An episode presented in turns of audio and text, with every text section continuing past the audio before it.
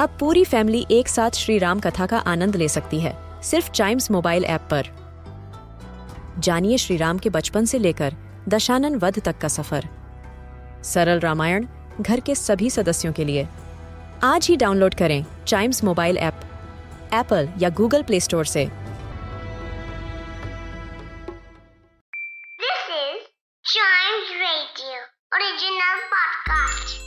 As Robert Frost famously said, poem begins in delight and ends in wisdom.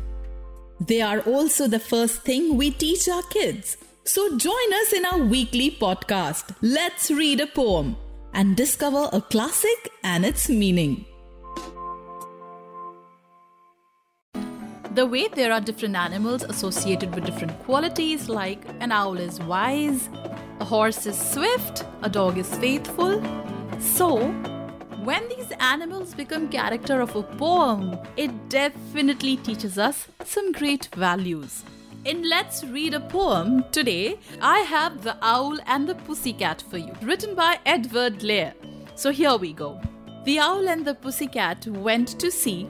In a beautiful pea green boat, they took some honey and plenty of money wrapped in a five pound note. The owl looked up to the moon above and sang to a small guitar. Oh, lovely pussy, oh, pussy, my love, what a beautiful pussy you are. Pussy said to the owl, You elegant fowl, how wonderful sweet you sing. Oh, let us be married. Too long we have tarried.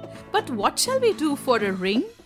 They sailed away for a year and a day to the land where the bong tree grows. And there in a wood a piggy wig stood with a ring in the end of his nose. Dear pig, are you willing to sell for one shilling your ring? Said the piggy, I will. So they took it away and were married next day by the turkey who lives on the hill. They dined upon mince and slices of quince, which they ate with a runcible spoon. And hand in hand on the edge of the sand, they danced by the light of the moon. The moon, they danced by the light of the moon. This poem, The Owl and the Pussycat, tells us that no matter how different we are, if we are able to appreciate each other, we are able to understand special things about each other, we can certainly be great friends for life. And also, you praise someone or when someone praises you, don't you get confidence? You certainly do. And that confidence takes you places. So appreciate your friends, appreciate your relatives, your cousins, your parents, your grandparents. And when in turn they appreciate you, feel really great about that.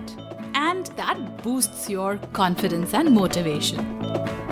So, this was the poem for today. To listen to other poems and understand their morals and meanings, listen to other episodes of this podcast, which is Let's Read a Poem. And don't forget to tune to Chimes Radio, India's first kids radio and podcast network.